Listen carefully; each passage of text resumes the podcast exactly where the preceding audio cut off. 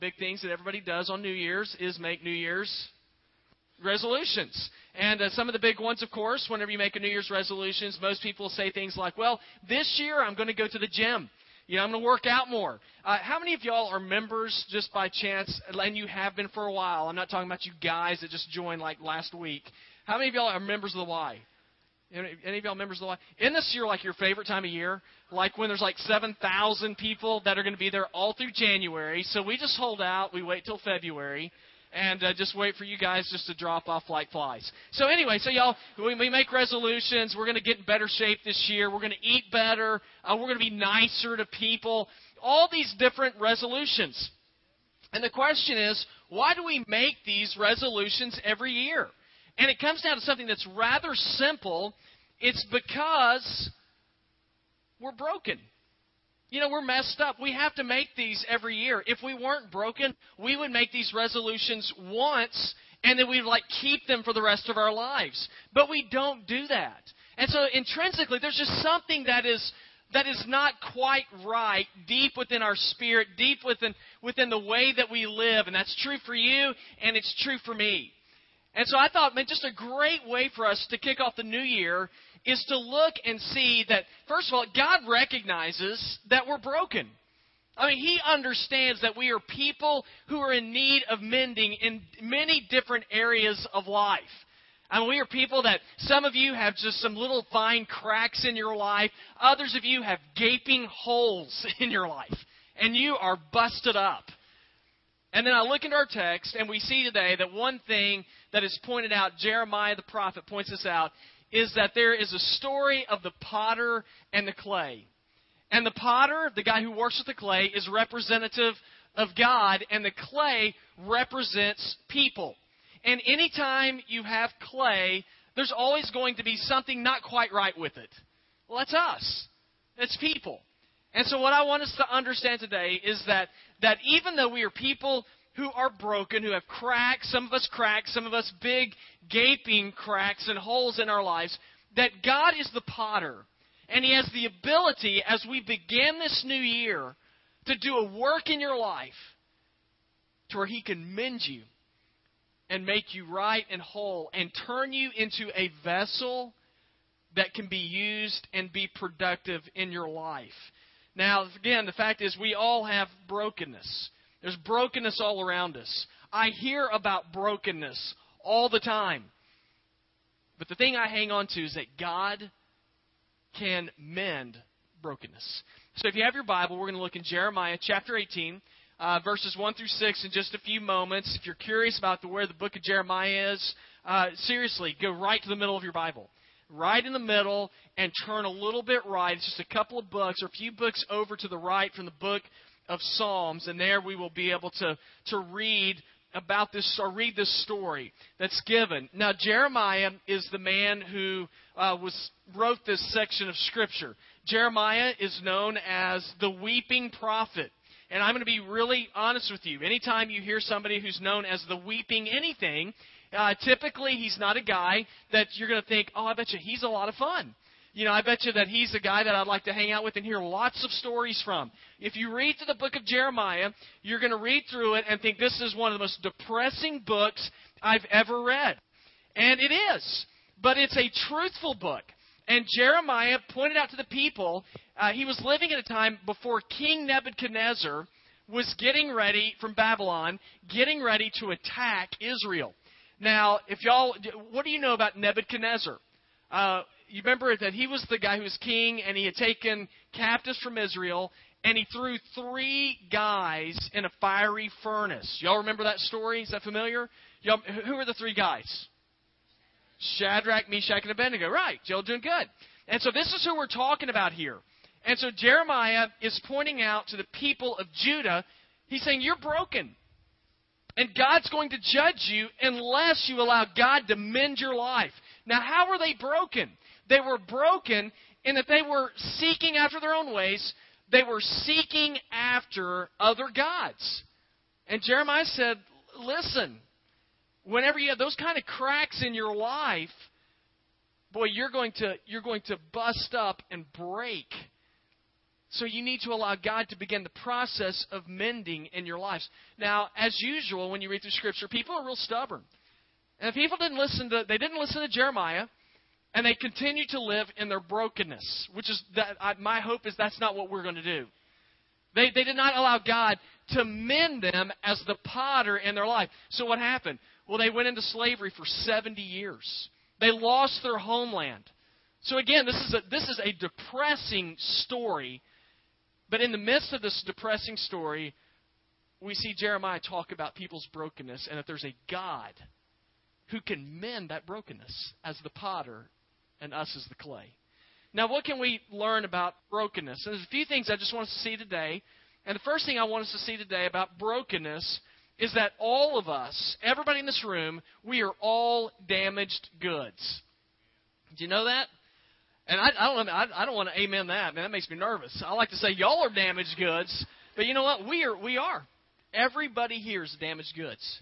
And that's what we see in this story. Go back and look at verse number one. It says, This is the word that came to Jeremiah from the Lord. Go down at once to the potter's house, and there I'll reveal my words to you. So I went down to the potter's house, and there he was, working away at the wheel. But the jar that he was making, this is interesting, the jar that he was making from the clay became flawed in the potter's hand. So he made it into another jar as it seemed right for him to do. And God told Jeremiah, He said, I want you to go down to uh, the Valley of Hinnom, which is in uh, south of Jerusalem. And I'm sure I have a slide of it, but I won't show you. But south of Jerusalem, he says, go down there, and he says, there I'm going to speak to you. I'm going to reveal something to you. So he goes down there. And he goes down there, and there's a potter that's working. What is the potter working with? He's working with clay, which makes sense. But as he's working with the clay, Jeremiah's watching, God's speaking to him. He's watching, and the potter, as he works with the clay, he, he notices that the clay's messed up. Uh, the clay is is in such a shape that he's not able to make it into the kind of vessel that he wants to make it into. Now, whenever I read that, I saw, I said, you know, what does it mean to be flawed? It means to be ruined. It means to be spoiled. Now, it wasn't that the potter spoiled the clay, it's just the clay was spoiled. The clay was messed up on its own. And again, this is a picture. God represents the potter, people were the clay. So what does this mean? Mean it means that it means this. It means that we are all we are all marred, just like the clay in the story. Now, is it that God made us this way? That God made us screwed up? No. See, Bible tells us that in our nature we are objects of God's wrath. In our nature, we don't choose to be obedient to the leadership of God. So we are naturally marred. Now, I don't know a whole lot about clay. And I start thinking, what are my experiences with clay? The only experience I have with clay, really, hands on experience, is Play Doh. You know, I mean, y'all, we all, y'all remember Play Doh. I remember you had those little, those little yellow cans, different color lids and you pull it out, it's got that kind of you know that little smell. You know what I'm talking about? Play-Doh smell. It's really soft, and we all knew weird kids that you would eat it. Y'all remember that? Uh, I was not one of them, but there's always those strange kids. You might have been one. But but one thing I do remember is that mom would tell us whenever you got finished playing with the Play-Doh, what are you supposed to do? You put it back in the canister and put the lid on. Now what happens if you don't? Yeah, see, y'all all know this. Yeah, it gets, it gets hard and crumbly. Have you ever tried to work with Play-Doh like that? I mean, you, you know, because I remember that. You know, it'd be all hard and weird, and you'd like grab it, and then it would like crumble in your hands. Well, that's the clay in our text. It was marred. It was worthless. And so the imagery being used in our text is that we're the same way. That we as clay, it's not that the potter did anything wrong. It's just that that clay gets it gets dried out it crumbles. It's damaged goods. And we are damaged goods because of sin. Romans 3:23 lets us know that we are all damaged goods. And we all know this when we, we mention this a lot in church. For all have sinned and fall short of God's glory. Now, it's real easy to look around and say, well, I know, that I'm damaged goods, but I'm not as damaged as that guy. And you know, so therefore God will he ought to be able to work with me more than that guy because that guy's really screwed up. But you know what? Ruined ruined clay. is just that. It's it's ruined clay. Listen to what James 2:10 says. It says for whoever keeps the whole law and yet stumbles at just one point is guilty of breaking all of it. Isn't that interesting? You can keep the whole law, but if you just break one one command, Bible says you are guilty of breaking all of it. Now, to me, that is not fair. You know, if I do a pretty good job, then I think I ought to get some credit. But you know what God's looking for? God's looking for perfection. He's looking for clay that is not marred. And that is not good news. Why is that not good news? Because there is no one who is who, who lives up to that standard from God. Romans 3, 10 through 12. There's no one righteous. If you think you're righteous and you're good on your own, listen. There is no one righteous, no, not even one. There's no one who understands. There is no one who seeks God. All have turned away. They've together become worthless. There is no one who does good, not even one. What does that mean? It means when God is working with clay, He's looking for clay that has no cracks, that is not flawed, for people of perfection. So, in other words, God demands from our lives a, a bullseye every time in life. Now, I can hit a bullseye maybe occasionally, but every time? You know, when I was a kid, one of my favorite I, I don't I can't say sportsmen, but entertainers maybe. Evel Knievel. I mean, the, you can't get a cooler name than that. My name is Evil. Uh, so yeah, Evel Knievel. And uh, when I was a kid, I had the little action figure doll. I called him a doll this morning, so I, I was told I needed to change that to action figure. So I had the action figure doll with a motorcycle, and you would, I'd, you know, I'd wind him up and let him go, and he'd jump the ramp, and uh, which was great. But one of my favorite, I remember being really excited as a kid the Snake River Canyon jump. And, and for those of you who are older than like you know maybe I was 40, you remember that. And it was on television and watching on TV, so excited. He was in a rocket. He's supposed to go over the canyon. If you remember, it's the most anticlimactic thing I've ever seen. He goes up and then he goes straight down. I mean, it was like awful. I was like, oh my. Then that's why we don't do live TV that much. And so he goes up and down, and you're like, that was not a good effort. You know, could have at least gone another 300 feet and would have made it a little more entertaining. But it was just so disappointing. But here's the fact the fact is, it didn't matter if he missed the jump by 5,000 feet or 5 feet. I mean, if you miss, you miss, right? It doesn't matter if you miss it by 5,000 feet or if you just simply miss it by 5 feet. And the same thing is true concerning our lives. Whether you have big craters of faults in your lives or just little tiny cracks. With God, a miss is a miss. And so when a potter's working with the clay, he has to make sure the clay he's working with doesn't have defects in it. Because even if there's fine little cracks in it, the clay will be weakened, and it's in those weak or in those cracks where eventually breaks are going to take place. So what does God do? Well, He is looking for clay that is all put together. Now, are you put together? Yeah, is, is your is your life an offering to God in such a way where God can take your life and He can shape you and mold you into the vessel that He wants you to be. And, you know, that's when we talk about God has a plan for your life. You know, God, God's plan for your life is to be able to mold you and to shape you into a vessel that He will use for His glory, not yours, not mine, but for His glory. Now, I think I think a lot of us we we live in denial a lot of times. We think I'm okay with God. I don't need to worry about it. You know, I come to church. I'm a nice guy, do more good things than bad things, fairly moral person. But remember, God's not looking for a pretty good piece of clay. God is looking for perfection. That's scary. Because why? None of us fits the bill. All right, now the good news is the message doesn't end here, because that would be depressing. But there's something that we need to understand. We are all damaged goods. And, and that's the point Jeremiah is getting across to the people. They were living in self righteousness. They live in Jerusalem. It's where the temple is. They feel good. God's here. Jeremiah's like, oh, God is not here. You are unrighteous. You're unholy. You need to recognize that. Because then we come to the good news here. And this is what Jeremiah shares. In the midst of a message of judgment, Jeremiah says about our brokenness, he says, understand that though that there is hope for renewal. Even the brokenness in your life, God can renew you. And he can restore you, which is good news for us as we celebrate a new year. And we're looking for a new start. Look with me in verse number four. It says, But the jar that he was making from the clay became flawed in the potter's hand, so he made it into another jar, as it seemed right for him to do. Jeremiah noticed that whenever the potter's working with the clay, that the clay is messed up, it's ruined. And in its present state, the potter he couldn't use it.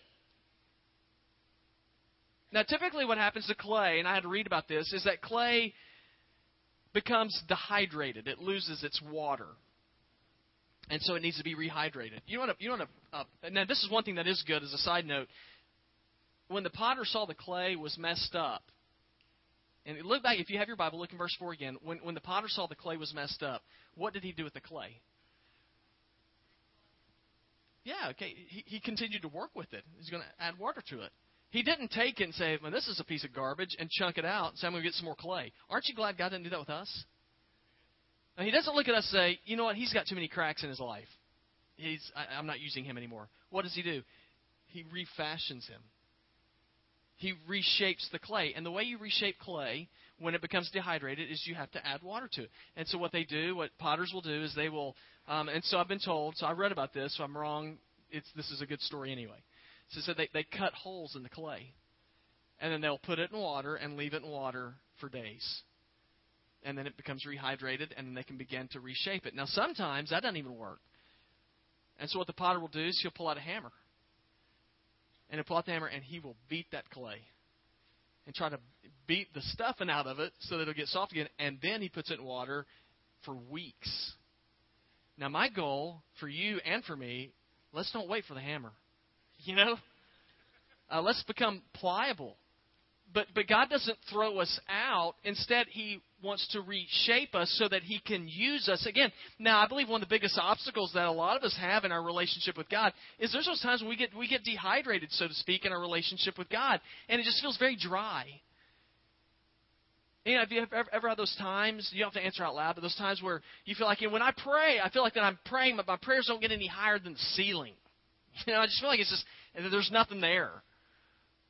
Or that in my life, you know, the Bible, I can read Scripture, but it's not really like I read Scripture and, and I'm allowing what God's Word says to direct and guide my life. Just do what I want. Or that when it comes to serving other people and caring about other people, I know that that's where I'm supposed to be because I know that's what God's done for me. He's cared for me and I'm to care for others. But when it comes down to it, and I'm really honest with myself, I have to think, I really don't care about people. I don't care what you're going through. I mean, I'll listen to it, but I don't really care. Now, don't answer this one, but just think about it. Have you ever felt that way before? You ever felt that way before? Now, what's going on there? Well, there is a there is a disconnect from our God, and so what needs to happen with us? We need to be rehydrated in our walk with God. And that's what we begin a new year. That's what we're looking for. Now, the neat thing is, God doesn't throw us out and say, He's too far gone. Matter of fact, you see a demonstration of God's patience with us in 2 Peter 3 9. It says, The Lord is not slow in keeping His promise, as some understand slowness, but He's patient with you. Not wanting anyone to perish, but everyone to come to repentance. God's desire for every person, so to speak, is for them to be a part of His pottery collection. He desires for your life to count. So, how do we become pliable? Well, it takes a work of God.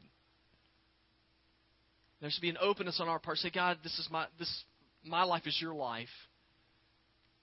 God, point out my life sin that I have, and it comes down to repentance. And repentance is to make a 180 degree turn from the direction you're presently heading. To say, Lord, I'm not going to go my road, but I'm going to follow your road. And it's then that God can begin to use us and mold us into what he wants us to be. It's why Jesus says in Matthew 6:33, "Seek ye first what? The kingdom of God and his righteousness, and all these things will be given to you."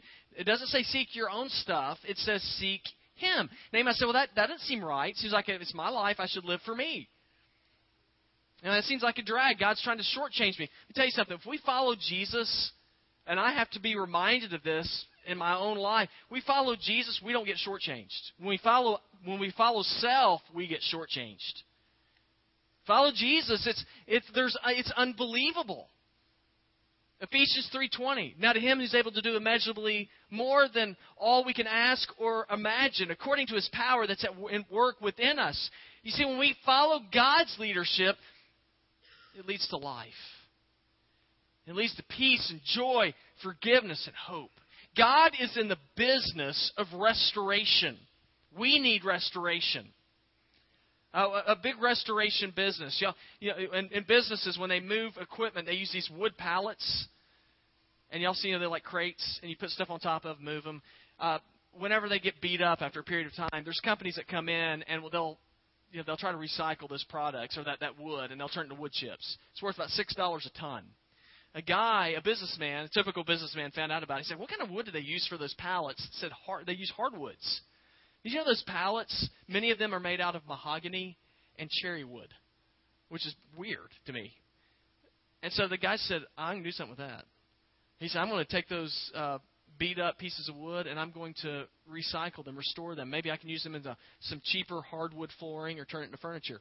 So instead of it being worth six dollars a ton as wood chips, it's worth over six thousand dollars a ton whenever this guy gets a hold of it. It's kind of interesting. He's in the business of restoration. God is in the business of restoration. And whenever your life is battered and beaten by sin and it's not restored, it's worth about six bucks a ton. And not a whole lot. But whenever God gets a hold of you and you allow Him to begin to do a work in your life and say, God, you know what? If I'm honest with you, when it comes down to it, I'm done. I can't do this on my own. God can take your life and He can make something out of you. Now, now what do we need to know about brokenness? We're, we're all broken. We're all damaged goods. But there's hope. There's hope for renewal. And so, the last thing I want you to see. The last thing to know about brokenness is that there is healing in the hands of the potter. We begin this new year, there is healing in the hands of the potter. Last two verses I'll read to you, verses 5 and 6. It says, The word of the Lord came to me, House of Israel, can I not treat you as this potter treats the clay? How did he, how did he treat the clay? He said, This is the Lord's declaration. Just like clay in the potter's hand, so are you in my hand, house of Israel. Uh, Jeremiah implored the people to return to God. He said, If you don't return to God, you're going to be in trouble. You are going to be, you're broken, and your brokenness will crash your life. It happened. Uh, historically, what happened is the people would never repent at this point. and so Nebuchadnezzar came in and he set up siege works all around the city of Jerusalem.